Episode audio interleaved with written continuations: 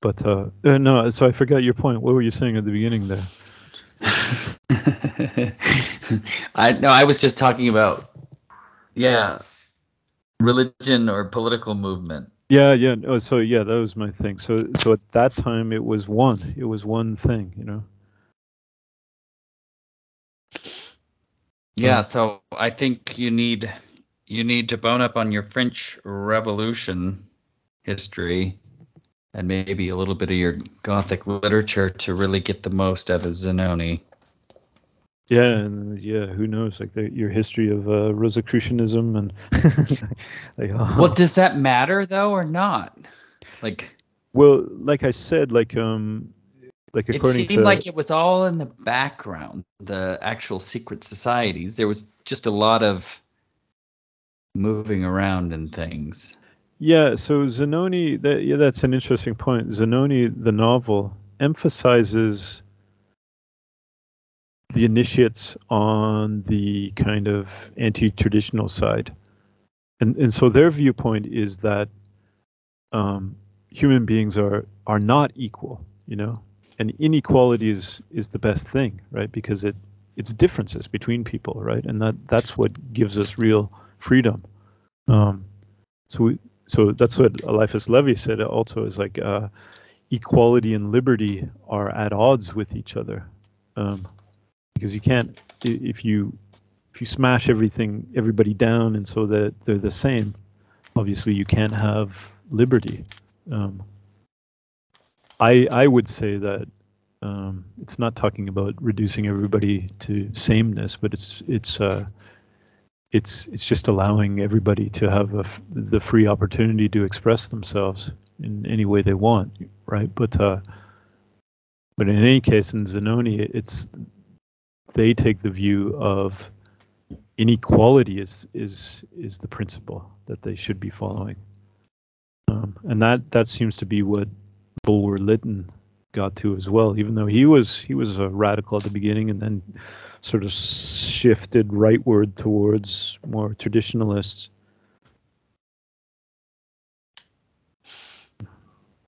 Yeah, the rightward swing is pretty uh, pretty commonplace for these folks. Huh? Let's see. Uh, he coined famous phrases like "pursuit of the almighty dollar," "the pen is mightier than the sword," "the dweller on the threshold," "the great unwashed," and the opening phrase "it was a dark and stormy night." Yeah. I don't I don't know that anyone would recognize him. And then the interesting thing is that he was just Edward Bulwer for a while, and then I think he took that last name um, to solidify some kind of uh, like arist- aristocratic type thing. I I mean it's really interesting he the fact that he was a good good friends apparently with uh, Charles Dickens and that Charles Dickens novels, who I'd, I'm not even really familiar so much with Dickens. I think I've read them in high school or something, but I, I haven't read them for for years and years. Um, maybe they have that this occult side to them as well. Like they're they're sort of um, like it seems like all of literature is sort of infected with these themes, you know. Like you can find them everywhere. Like we were, we were going to do Melville, and Melville, of course, is deeply uh, drenched in all this stuff as well, you know. Well, well Melville, it's interesting because it's the dates are very similar. So Lytton was 1803 to 1873, and Melville's 1819 to 1891, and then I was mm-hmm. telling you potentially uh, Melville was making fun of the transcendentalists a little bit in the book we were going to read, right? Which, which was um, that that's Emerson. Yeah, you know, yeah, yeah. Emerson and, and Thoreau, yeah. Thoreau, yeah. It yeah. So like that's what's fascinating to me. It's almost like the energetics of the time is moving through everyone. It doesn't matter where they're at. It's the same hmm spirit. Spirit. Like Melville gets called often a modern Gnostic, right? And that even Oh, and even the white whale is his representation of the Gnostic God, like the sort of uh, the blind, oppressing God of this world. Um, hmm. so he falls if he if he's involved, he falls on the sort of Gnostic side of things. Wait, eh, that's interesting because you're reminding me of something that I bumped into the other day when I was just like uh, thinking about this, you know, this conversation and um, um, Somerset Mom, Mong, Mom. Have you read him at all? Yeah, there's he wrote a, a book on I forget the name of it now. He wrote a book on uh, on Crowley basically. It might be called The Magician or something. I, I have it somewhere, but I can't can't recall Oh, it right now. That's interesting. Um, but that's But that's he- an it- interesting book. Huh. No, no, I'm curious. Um, it, well, th- so that's interesting because there was a new book that just came out called The Magician too, but it was about um, the guy who wrote uh, oh that big one I wanted to read. Oh, it was giant. It was about he went into the Alps in World War II to feel better or something and ended up Oh, staying up there. Yeah, Magic Mountain. Yeah, there it is. Yeah. yeah. Um, but yeah, there's a new book about him Thomas called The Magician. Thomas Mann. Yes, there we go. Yeah, Uh, um, uh, uh, yeah, it is called The Magician. I'm finding it here, Somerset Maugham, and it's all about Crowley. Like even it was it was uh, hardly disguised, and, and Crowley knew it was talking about him in kind of a negative light, but Crowley loved it because he he loved any sort of publicity, you know. so he, he he thought it was great that he was being immortalized in literature. Well, there's a book called The, the History of Tom Jones. Um, and for some reason, I was thinking about that book. Like, I think this is a similar time. Hmm. Um, but Somerset Maugham said it's one of the 10 best books. What is one of the ten best books? Uh, Tom Jones. Oh wow, okay. It's But interesting you it's- you also brought up Thomas Mann because I was scrambling around trying to find The Con Man by Melville, like looking at used bookstores and stuff, and I, I couldn't find it anywhere. But I did find, I I didn't buy it, but I found a book by Thomas Mann called The Con Man. He he did his own. There's a book by Thomas Mann also called The Con Man. Yeah, but I think I was uh, my my head is kind of like still in this in this space. Uh, uh, yeah, Tom Jones came out in 1749, which is earlier. Hmm. Often known. Oh, it's a Bildungs Bildungsroman and a picaresque, and so like, yeah, I don't know. I don't know why I was taken with it. Um, I you were talking about Dickens, and so so we're kind of like there are things that are happening is like the social commentary is a big piece of it, but then there's also like lots of lots of vignettes, lots of Yeah, these underlying themes. Right. lots of things that you're experiencing. You know, now I'm thinking of like like Victor Hugo Mm. also. Yeah, like these, like Victor Hugo, and then uh, Balzac. Like Balzac's got, uh, um, he's got this book called Seraphita, and Seraphita is another kind of Rosicrucian um, type novel, which I haven't read yet. But uh, it, and it's and it's um, it's talking about Swedenborg, right? Um, but he again, that's another. Balzac was another initiate, you know. It's like another person is um, uh, Disraeli, right, who was who became a f- good friends with Bulwer Lytton, right? Um, and he has a book that came out. I'm I'm, I'm just looking at it. Uh, I found it online. It's called Lothair, and all the I haven't read it yet, but I I sort of scanned through it, and uh,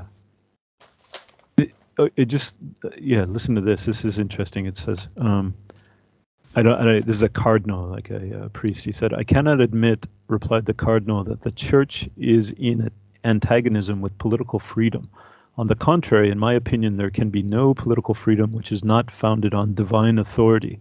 Otherwise, it can be at best but a spacious phantom of license inevitably terminating in anarchy. The rights and liberties of the people of Ireland have no advocates except the Church, because there political freedom is founded on divine authority. But if you mean by political freedom the schemes of the Illuminati and the Freemasons, which perpetually torture the continent, all the dark conspiracies of the secret societies, there I admit the church is in antagonism with such, with such aspirations after liberty. Those aspirations, in fact, are blasphemy and plunder. And if the church were to be destroyed, Europe would be divided between the atheist and the communist. And all the way through this book, there's this clash between the secret societies and the church, which are these two, again, these two kind of um, factions that uh, that Eliphas Levi talks about.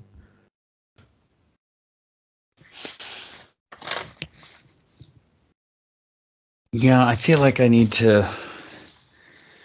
I still don't have a good structure to organize these things like I have all these lists of names and dates, mm. but it's just it's not enough. Or it's I need to have the information yeah differently yeah. somehow. What's amazing reading these books is you get into the kind of headspace. The more that you read and see how they're connected to each other, the more you can sort of get into the headspace of the people at that time. Um, like of course it's difficult, right? But uh, um, but well, the yeah. thought though I was having is like so like the spiritual stuff is always valid, right? So like it's it's always a rediscovery. And and but the political stuff is like I that's the part that I struggle with where as they consider different political philosophies to try and move towards a just society, it's like is that the same? Should we consider the same do you know what I mean? Like, um, or is there is there some stuff where it's like, well, they were they were misguided. Uh, you know, they they considered some things, and nice work, but we don't have to we don't have to think those thoughts because, you know, this happened, this happened, this happened. So like when you're reading the the actual literature, they're trying to they're contending with those structures and trying to come up with the solution themselves in their fictions or in their essays or what. Mm-hmm. And so there's always valid points in there, but like like that's what I'm wondering. Do you read everyone? well, yeah. Well, this is a sort of a I think what Joyce is talking to a lot as well is um uh, like you read something like Ulysses, and it and it's about something that happens in uh, 1904. You know, so a lot of right. the things that are happening in that book, um, they're far in the past. You know, like it, it's. Um, I think Bill Klaus brought up this question when we, when we had a book club about Ulysses. Is like how relevant is Ulysses anymore? You know but, but then, he made it universal somehow. Yeah, like yeah. It's always so, the same. Like the you know, hoof and mouth disease. You know, whether or not it that's the literal one thing that is the problem. There's always a problem, right? With mm-hmm. with foreigners and you know progressive and ideas and how to treat the cattle and and in the basic relationships between people, it doesn't ever change. You know, it doesn't seem like you know. Um, but yeah, yeah. So that's the thing. Like, uh, so you can read literature like that. Like, even if you're reading Dante, right? And so you're reading Dante, and you're finding out all these people who are sentenced to the inferno, and if you don't read into the history, you have no idea who these people are and what they really did and what they why they deserve to be there or whatever, right? But um, they still make sense as characters within the the poem or the story, right? So it doesn't Mhm. really matter who they are. But then if you do actually look into it, then it gets deeper, and, then- and then you find much much deeper connections, right? But but um, but you don't need to. I think literature is like that. and, that- that's why it becomes literature. Is that the the uh, the particular becomes universal, right? Yeah. Yeah.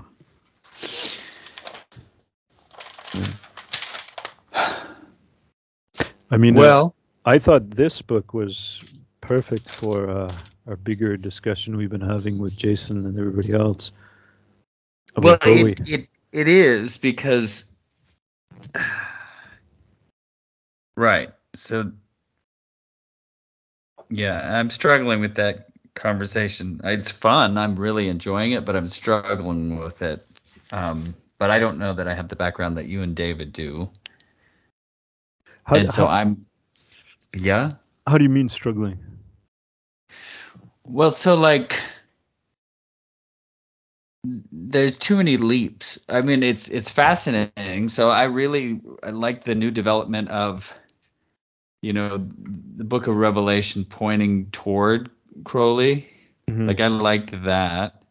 And so that's kind of why I I started thinking about the Bible a little more again, but I really, at this point, where I'm at, I've spent too much time with Northrop Frye, and I really like to listen to him talk about the Bible. yeah, yeah. Like, I don't, for whatever reason, that, and then Job is just such a, it just, I don't know why I keep coming back to it. I don't know why it is the, the, the, the quintessential fractal unit that everything grows Yeah. out of. Exactly, I think so too. It's like, well, it's it's basically uh, it's basically Christ, right? Like it's um, Christ is there. Like it, it- Christ could be Job, like Job as a precursor of Christ, but but he's also Job is is everybody. You know, he's he's everybody who has. Well, it's like that video. I don't know if you saw that video I posted on uh, on Facebook or whatever. Oh, this video yeah, everybody's yeah, talking yeah. about Hiren, right? yeah, yeah. Huh? that's such a power like that's such a powerful song like, that guy's amazing but uh um but but he's job in that in that video you know like this idea of like the the yeah the uh the bargain with the devil or like even in Zanoni it's there right? Like he he there's a uh there's a balance between Adonai this I, I guess it's like this Christ-like entity that um, Zanoni Zanoni um, usually has communed with, and he sort of uh, because he falls in love with Viola, and then become sort of mired in matter again, um, because of his love. Um, he can no longer appeal to Adonai to try to save the life of Viola and his child um, when when Viola is giving birth, and so then he has to appeal to the dweller of the threshold, and then and it's the dweller of the threshold who ultimately saves their lives for him. Then he's haunted by the dweller until he's able to sacrifice himself for Viola. Um, so it, yeah, it's there all over the place, you know. And then this one always goes back to Faust as well, like uh, Goethe's Faust or Marlowe's Faust, but especially Goethe. Yeah. Well, so like when I first started reading this, even though this is 1842, it still felt pretty like contemporary in the sense of society. Mm, yeah. I don't know. Did it feel did it feel gothic to you? I guess.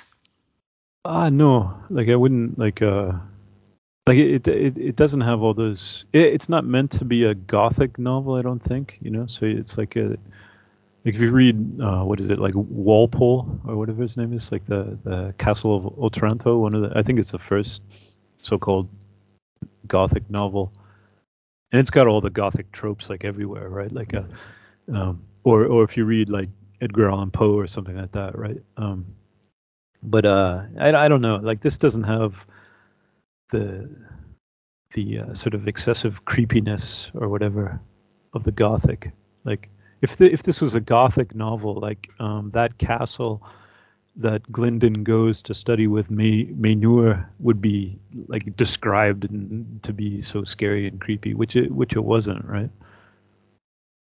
So did I don't know, did it seem gothic to you or No, no, I was just I mean, I was thinking about how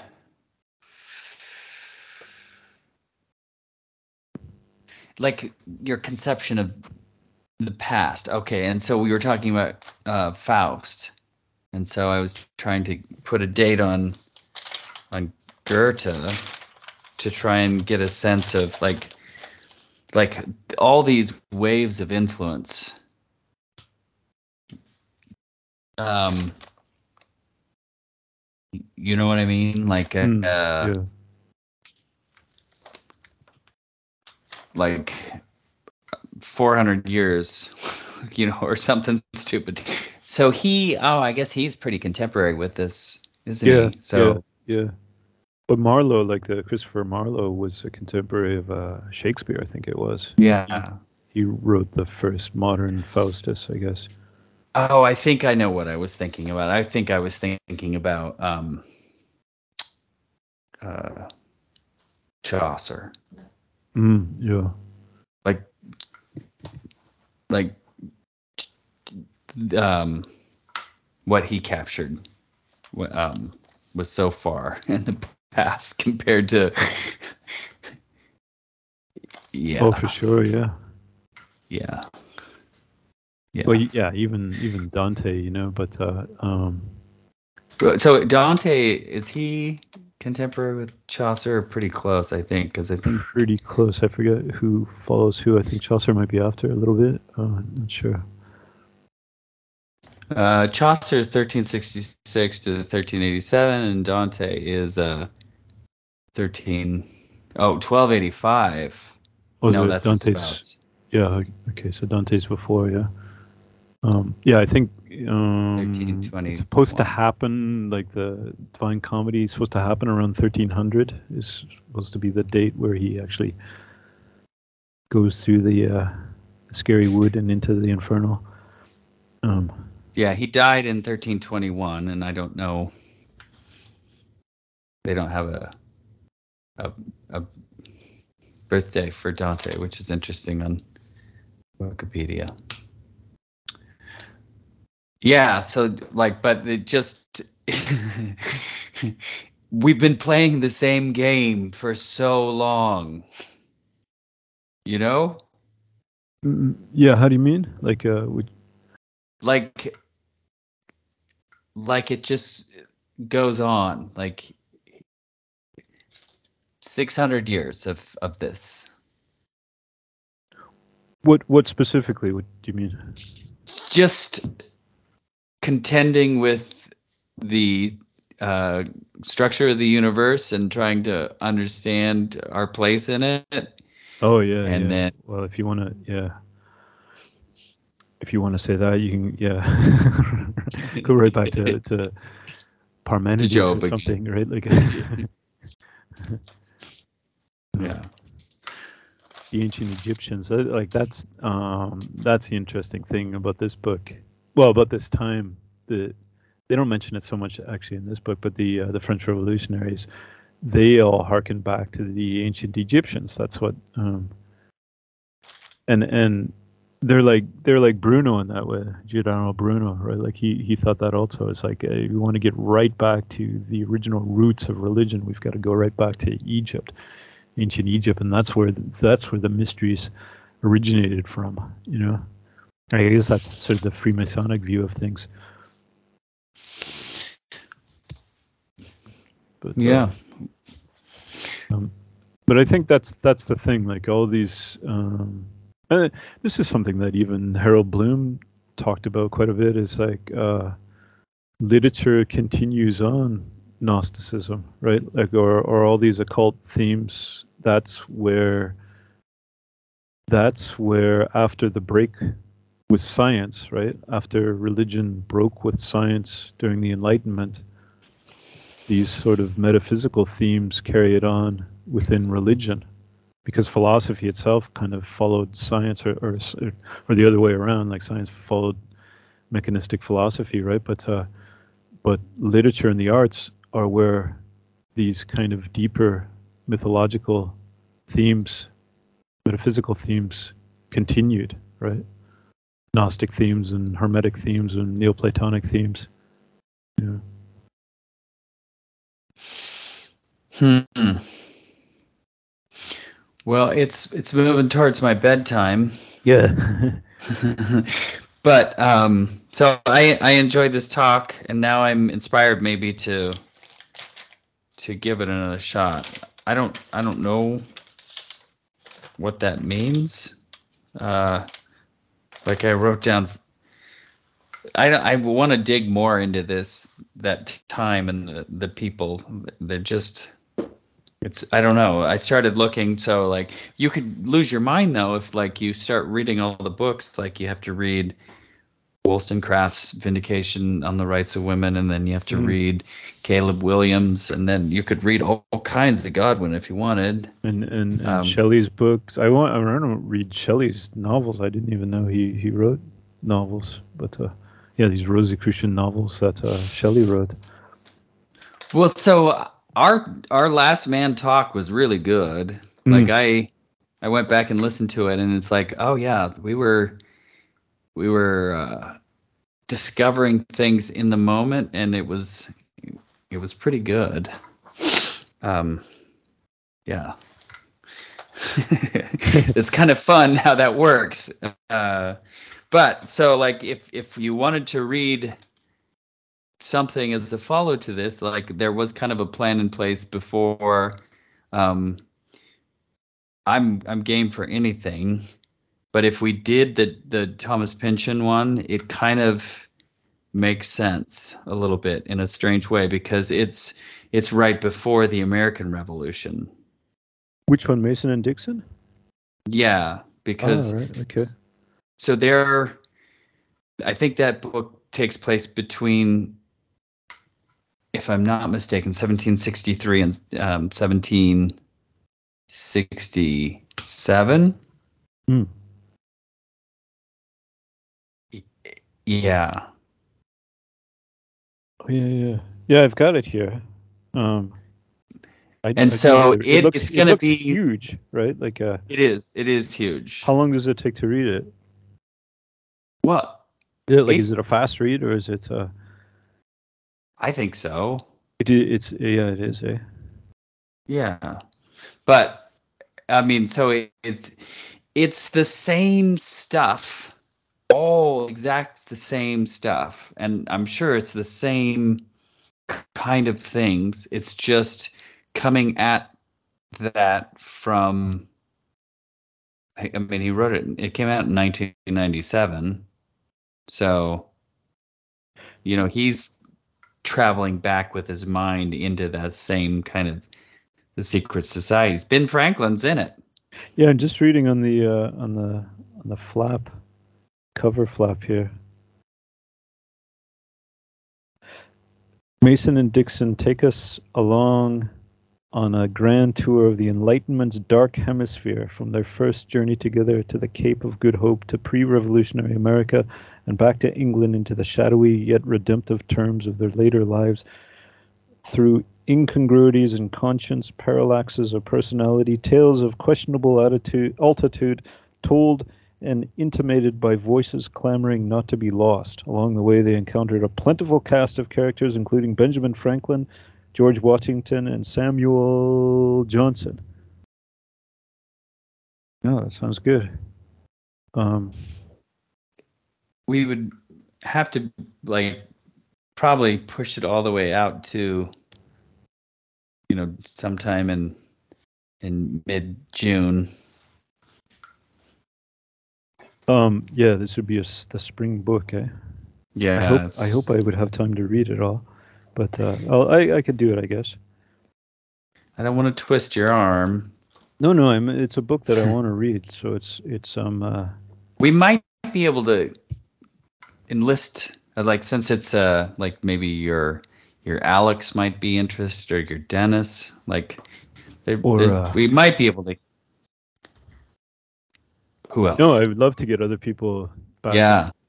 yeah, no, if this is what it takes, then uh, for sure I'll read it. I'm, I'm not saying anyone's gonna join, but yeah, I'm I'm I'm wanting to do it again, deeper and better, and uh, It it it would be an interesting um interesting one too because it, it's sort of uh like you said it, it sort of links up to this book maybe but also it will it links up to the other things the sort of more postmodern stuff that we've been doing as well so it's kind of a nice connection between these two yes, Yeah, all right, all right, I'll do that. That sounds good. I was gonna, well, I could, I could start that right away. Actually, I was gonna read, um, uh, I was gonna read *The Coming Race* by Bulwer Lytton, but um, uh, I can jump right into this one. Well, so are you? What is what is your reading practice like? Do you Uh, read before bed? Do you only read on your commute, or is there a part of your day that's just your reading time? Yeah, I usually, um, I usually try to read before bed. Um, these days, I've been on holiday, so I wake up in the middle of the night and read for about an hour. then I read to my kids also before they go to bed. Um, when I start to work again, I'll start um, soon. Then I read on my huge commutes all over the place. Uh, Huge, that's huge commute, like uh, uh, two well, hours. Yeah, hour? two hours, even more than two hours. Well, not all of that is on a train, but um, yeah, quite a lot of that is on a train. Like that's the longest I go, maybe an hour or so, hour and hour and a half. Um, Cool. um, so yeah, I try to read as much as possible, but inevitably I get sucked into the internet too, right? Well, the problem is, uh, yeah, when I was single, I used to read for anywhere from, I don't know, 20 minutes to an hour and a half before bed, you know, depending. hmm But then now we watch TV before bed, in bed. And so the reading is not part of that. I need to somehow figure that back out. Take the TV, take the TV out of your bedroom. Oh, no, it's an iPad on our chest. Oh yeah, it's harder to do that. the TV just goes wherever you go. Um, But so like my reading used to after that just happened like I would take these long baths like so like I would go away from people and, and I do that a little bit still but not Gee, wow, you Not as can read it in your. I have never been able to do that without getting my books soaked. You know, yeah you get your books a little wet. You just have to be careful and have some towels handy.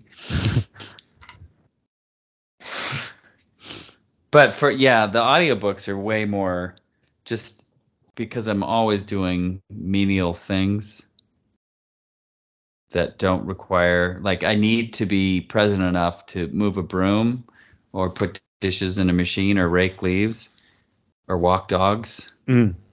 and so like those are perfect uh, book listening times making dinner Yeah. Well, it's it's nice to read books to my kids too, where they we can start to read some interesting stuff too. well that's great yeah yeah okay well uh Yeah. So what about um, um uh, our uh, March 24th talk, the next installment. So. I I'm thinking right. So March 24th is a Friday, and it's um, this Friday, Mhm. and it's when that album comes out. Yeah. And so I probably should send an email, but we'll need a little time to spend with it, right? Yeah. You think? yeah. I, And yeah. I've been listening to the those three songs a little bit. I think I like them. I think I like the new song. So there's three three songs off that album that have been released. Um I don't know. Her music seems to kind of all start the sound to me. It's kind of you know It's on the same. like yeah the, well it's just all kind of the piano yeah i don't know i don't know maybe i'm a hater uh Yeah. Anyways, So- yeah, we'll see. Uh, I, I don't know what day I can commit to either, but but uh, um, yeah, if if uh, if you guys were to uh, put out a date, I'd look into that too. uh what do you think um when do you when do you go back to to work Uh, not sure, like a week or two or something. Yeah, I should look I into that too. think should we should we wait until See what Jason thinks. well I, I don't i don't know he did a new post Oh yeah, yeah. It's hard for me A few weeks ago. I mean, he'd be the one guy that would probably listen all the way to our talk right now, hmm but maybe not too. I don't know. But um I his stuff is so dense and it's in it's done in such a way that I just it's hard for me to get the meaning out of it. I get more asking dumb questions of him when we have the conversation. Yeah. Like I need him to spell it out and to hold my hand and and yeah, I just don't know. Like cuz the the things that he's sharing are freighted with meaning that he clearly understands but I I sometimes really need it spelled out.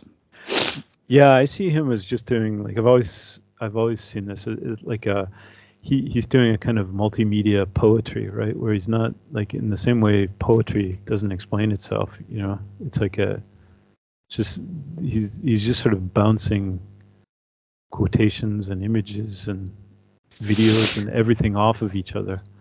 And you Well, make and your, so you make I your enjoy it. between them. Right, like a scroll where you're kind of rolling through it, but you're not you're not um uh you're taking it in sense sensorily, but Mm. I don't know that you're necessarily I I guess I'm saying that I only connect to the surface of it. Mm-hmm. Yeah. No, yeah, it's it's nice to for him to give his live exegesis when, when we don't interrupt him too too much. But too too much. But that's the funnest part is when, when he's being interrupted because it's it's a pretty good conversation usually. yeah, Yeah. All right, but yeah, so I I'm I'm looking ahead, and so like Easter Sunday is the 9th Mhm. um, of April. Uh, I don't know. You know, it could be it could be like Good Friday. Could be interesting, April 7th, and then it would be Saturday in Japan. yeah, that might work. That that could be potent. I'll write that down. Four seven. Passage. Yeah, my son. Um, he uh, he went on my daughter's senior trip because she didn't want to go Um, and we're like, what? but so he went to Dublin this week. Oh, wow. Yeah, he's 16, and and so like the day after St. Patrick's Day, he went to Dublin. Cool. It's it's like a high school, college kind of thing, and so I don't know how much stuff he's really going to get to see. I think they only spend a couple days there. I said, take a picture of that James Joyce statue. Everyone does. Oh yeah, yeah, yeah. He he'll come across that, I guess. Mm-hmm. You would think. it's like going to Seattle and taking a picture with the Jimi Hendrix statue. Oh, that I didn't do. I didn't. I, I didn't even didn't even know there was one. All right, so that's good. Uh, email. All right, I think we're doing all kinds of good business here. Oh yeah, and then right, we'll we'll talk in in April. I I'm going on my first European trip this year too in May. So Oh, great. Okay. and um, I did something a little strange, but I'm there's a critic that I really like. She's a literary critic. Her name is Merve Emre, and she writes for the New Yorker, and I think she teaches at Oxford at times too. Um, but she her her writing is just she, she makes you want to read books. She's so good. Mm. But she's doing a uh, kind of a Q and A with the short list winners of the uh, Booker Prize Mm. In London on the 18th, and so I'm like, oh, tickets are only 15 quid. I don't know what that means. It's like more Pounds. than Yeah. pounds, more than dollars. A But dollar and a half, fifteen maybe. dollars. Yeah. Yeah, Yeah. that's not bad. You know, like I go and listen to the four nominated writers who are going to win the Booker Prize, and someone I find very interesting, just because we're happen to be in in town at the same time. So you'll be in London. Yeah, so we're flying to to London, and then ultimately, my wife wants to spend some time looking at art in Spain. But then there's this this Vermeer showing, like a world uh, once in a lifetime collection of Vermeer paintings, all coming to Amsterdam, Mm. and so we're going to that too. It was like the tickets were harder to get than Beyonce, but somehow somehow my wife pulled it off. So we'll see the the girl with the pearl earring in person. And like so that's actually interesting in in light of what we're talking about is that there's all these people that write about like after you're you you sit with something like that it actually changes you Mm. like there's Mm. something imbued in the art that itself changes you Yeah, that you can't get from a reproduction of it. Right. Right. Yeah, and then then we're right back into the recognitions. Ah, yeah, yeah. Yeah, and Yeah. um uh what was that some uh there's a movie on on those Dutch masters like uh was that Painting by Numbers? Is that Does that ring a bell? Uh-uh. Um But that's interesting. uh let me see. Film. Uh oh I can't oh no must not be it it's the um uh, I think it's the same director as um uh oh, what is it the uh the cook the thief um his wife and their lover or something what what's that movie I don't know. I, it sounds really familiar. oh that's a great movie but uh Oh yeah, there. The cook, the thief, his wife, and her lover. and who's the director Peter Peter Peter Greenway. Greenaway. Yeah, for sure. Okay, yeah. And so Peter Greenaway, I think, did another movie about um, really interesting movie about uh, Dutch painters, um, which it's like a uh, Was it a documentary or a mockumentary? no, no, it's a it's a film. Um, I think it's Dutch. Uh, I can't find out what it is. It- Maybe it wasn't him. Um. So he did. I remember Prospero's books from Oh yeah, yeah, yeah, yeah. That's a great. That's a great one too. It might not be this one. Um, the pillow? No, no, no, it's not that one. Prospero's books. Oh, Drowning by Numbers. That's the one, is it? Uh, let me see. 1988. No, no, this is not what I'm thinking. Of. Um, I'll try to find out what. You'll have to figure that out. It's kind of like uh, I'd like to watch it again myself. It's kind of like a, like the thinking man's um, Da Vinci Code kind of thing. Oh, interesting. Yeah. Well, so speaking of that, I've uh, I'm trying to think. I think I did Foucault's Pendulum. Oh yeah, it's a good one. Yeah, but I'm always like tempted to, to want to do that one again just to see. Because, like, I think someone made the joke, maybe Umberto Eco himself, saying that Dan Brown is a character in his own book. Like, he invented Dan Brown, who, you know, made the Da Vinci Code. Yeah, yeah, yeah, yeah. That makes sense. Other, I'm just seeing right now there is a movie called The Last Vermeer, but that came out in uh, 2020, so it's not that one, um, or 2019 or something. But there's another, uh, another movie about, so that might be worth worth watching as well. I don't know what that's like, but uh, not really sure what this thing I'm thinking of is. Well, what? Yeah, it's probably a bad question, but what do you think about Jason's thesis? Or is it more of an exercise, like an exploration? Yeah, I'm um I don't know. It I like I've been um sending messages back and forth for a while. Like I I, stopped doing that, but for a while we were sending messages back and forth and I was trying to figure it out. Like I'm trying to make uh I- I'm sort of trying to pin down the parallels he's making. Like, what exactly does Bowie represent? What does Lana Del Rey represent? And when I think I've gotten it, and I think we've agreed, then he brings up something. he brings up something else, and it's like, whoa. So where where is it now? You know.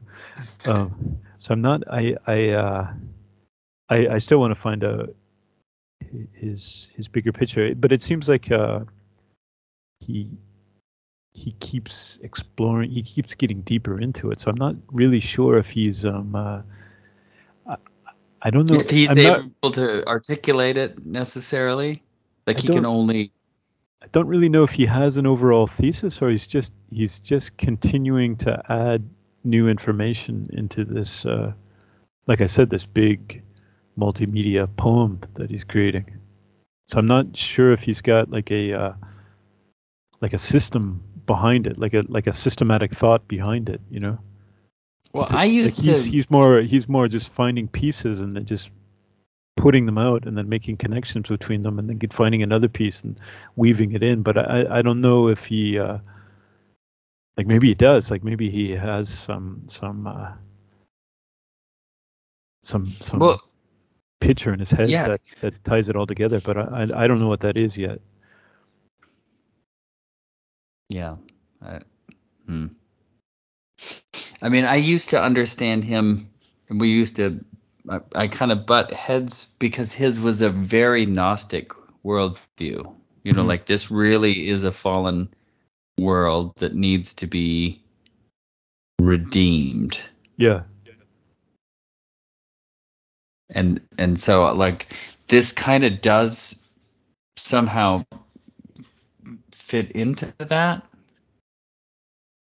zanoni yeah no uh, the the david bowie oh yeah yeah yeah yeah yeah for sure like um um yeah so so the like sophia and he was calling david bowie kind of like gnostic jesus Yeah, yeah. So so he has a an idea which is which is great um, about the divine feminine, right? And the idea that um, why does the artist, right, the poet or the artist, always get to be um, always gets to be the one who's um, creating and exploring things and creating, and then the artist is always and and then the feminine role is always taken up by the muse, right? Um, and so what I think he's doing is he's saying that in this case with Lana, the muse, like Orpheus and Eurydice, are united into one, you know, and then that is a new turn of history.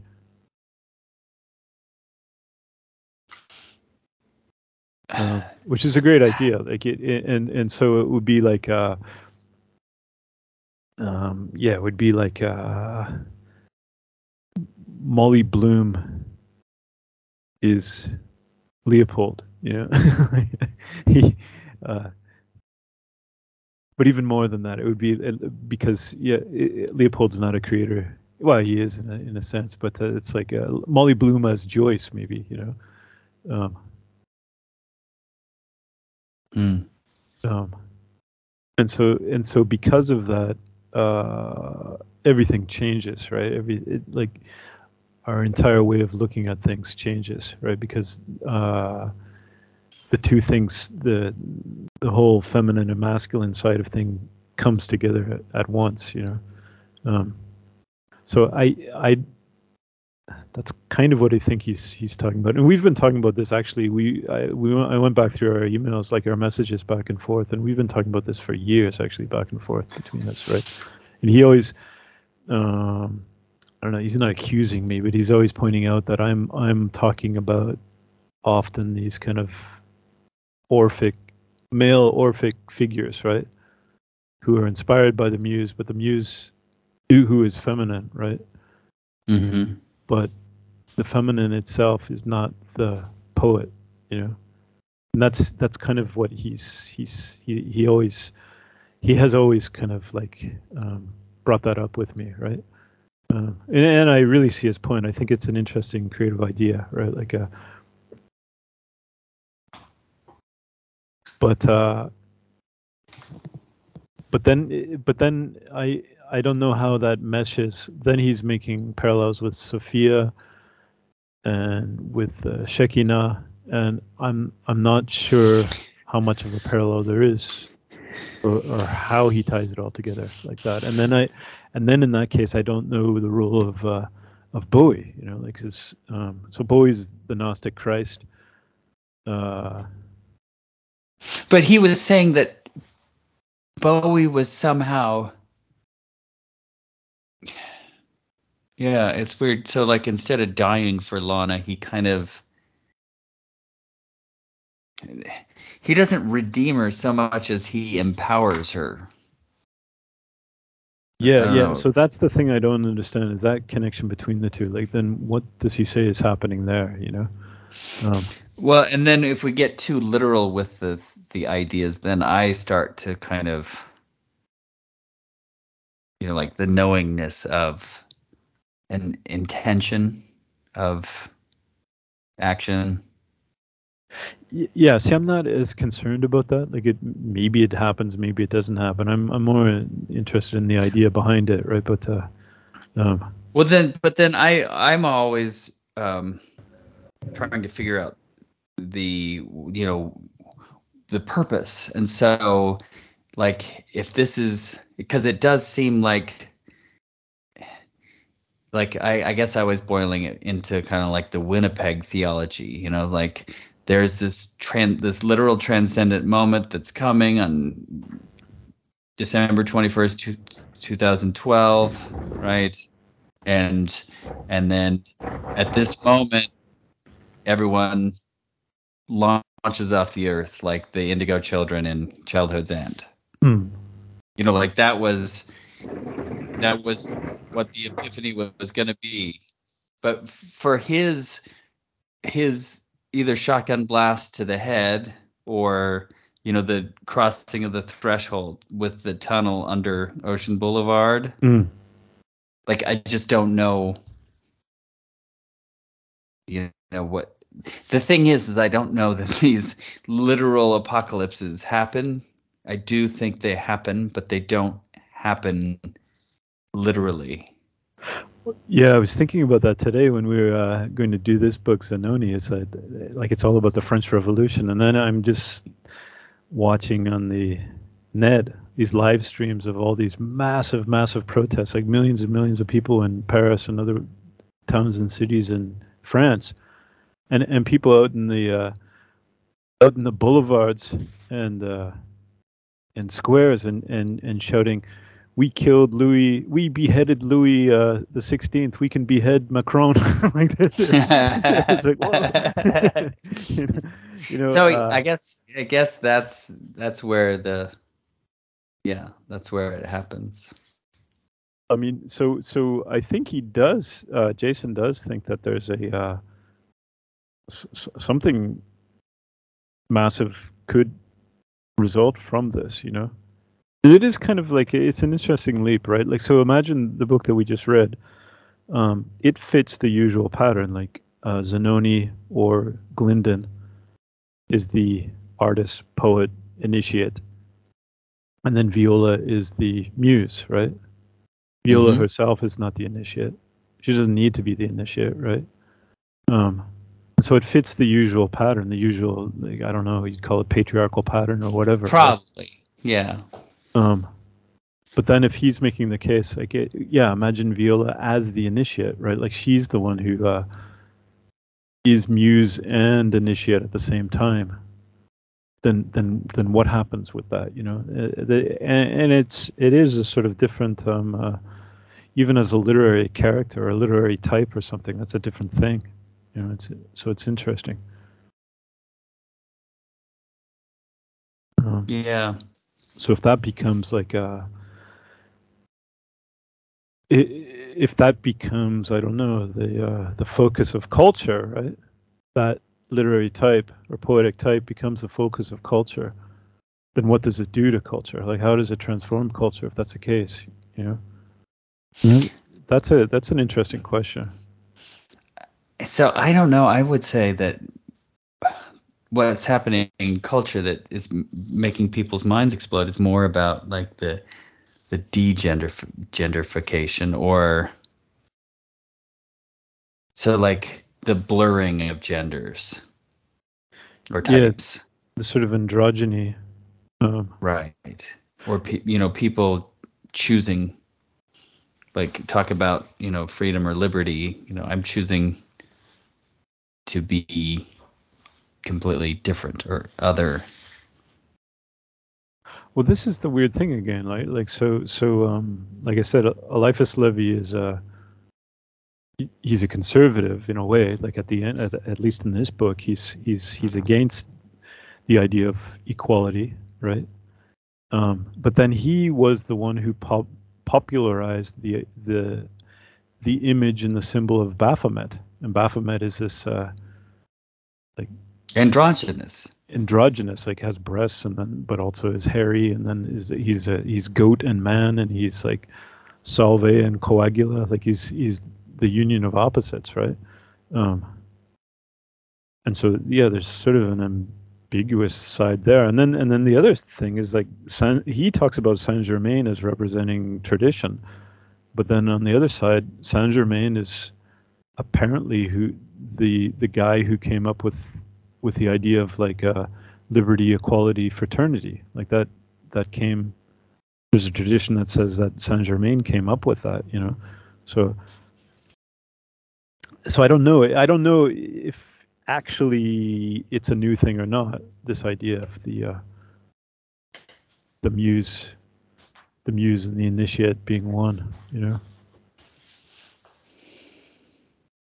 And and yeah, the other thing is, I, I said that I, he knows this, so it is not um, not saying anything new that he hasn't heard. But I I uh, I always question if these things are centralized in one figure or whatever, right? Whoever it is, Joyce or Kubrick or or uh, Bowie. Or, well, I don't know. This is the thing. Like deep, d- digging into all these these these these these novels that that are well, they're not that old, you know. Like this is what, like 150 years old or more. Like a, um, I guess more than that.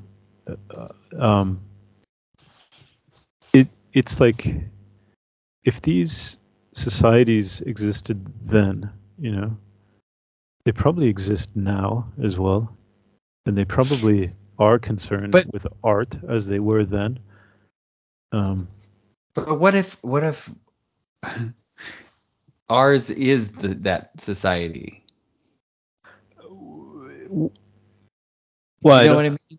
I, I, I think. Um, I guess you're you're thinking more along the lines of the elite, right? Well, I, well, whatever we want to call it, like uh, I, I'm just talking class about a, I'm just talking about a lineage of initiates, you know.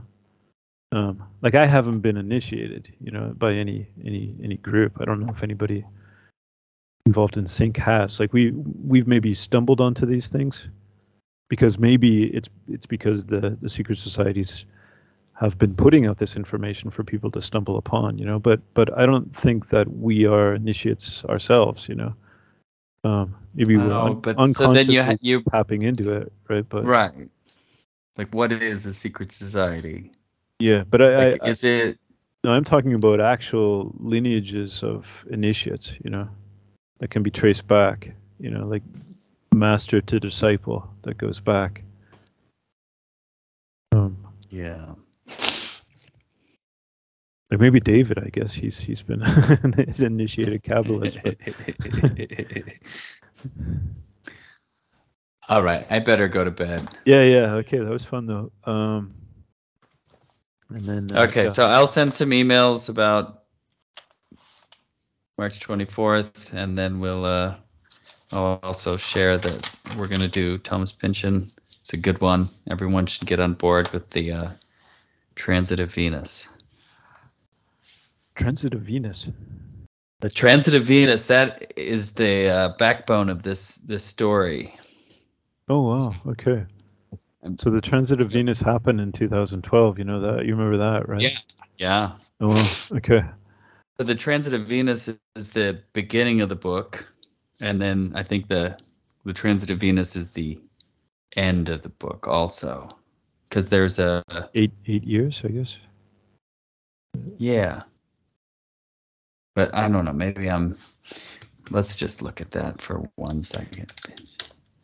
Uh,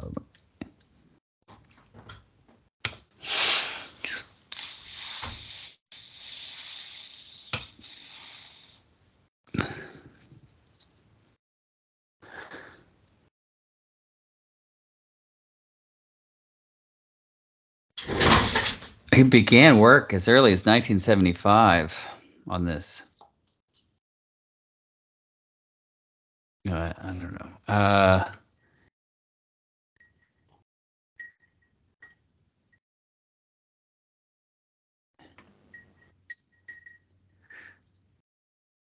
they're ordered by the Royal Society to observe the transit of Venus from Sumatra. Yeah, it's eight years apart. Um, But th- this is saying 18. oh yeah, June 6, nine, uh, 1761. Transit was Uh-huh. observed from 120 locations across around the Earth. Astronomer Charles Mason and his assistant surveyor Jeremiah Dixon originally planned to travel to far off Sumatra to observe it. I, Yeah. So But then there was another one. Well, it comes back, right? Like it comes back 18, Right. uh, eight years later. And so I think that's the kind of the Mason and Dixon return to London, where they decline to accept another assignment together. Dixon is sent to North Cape, Norway to observe the return transit of Venus, while Mason is sent to Ireland to do the same. Oh well, yeah, that's that's really interesting then. hmm And then you've got them as the line between north and south. Yes, this is slave and free. Wow, yeah. Oh, this could go deep too. Yeah, it does. It's a good one. Well, yeah, we've got to get uh we've got to get our resident astrologer back. You know, oh, to talk. SJ. Yeah. Yeah. This is. Yeah. Well. He had some great insights about the uh, the Last Man talk. Yeah. Right? Yeah. Well, he connected it to. Uh, there was he was connecting it to something that was just kind of blowing his mind in the moment. He's like, "What? Oh my gosh!" Yeah, it was blowing my mind too. I of, uh, like uh, it, it was about dream. The, it was about that meeting on in uh, Lake Geneva, right, where they right the whole Gothic meeting. Yeah. okay, yeah, I'll yeah. let you let you get to get to bed. Um, I don't. So like, I don't know. This would be a hard one. But like, if you if you just came in as the resident astrologer, that could be interesting too. Yeah. Oh, I think we should get all those guys back in. I do too. I'll, I'll make a very, very, very heartfelt plea. I'll, uh, I'll bug them too. Okay, that's good. All right. Well, you have a good day, and I'll. Uh, talk to you in April. Yeah, okay. Excellent. Okay. And you're Thank you. See you again. Yeah, thank you. Hours of phrases I've memorized, thousands of lines on the page. All of my notes in a desolate pile I in age. And I can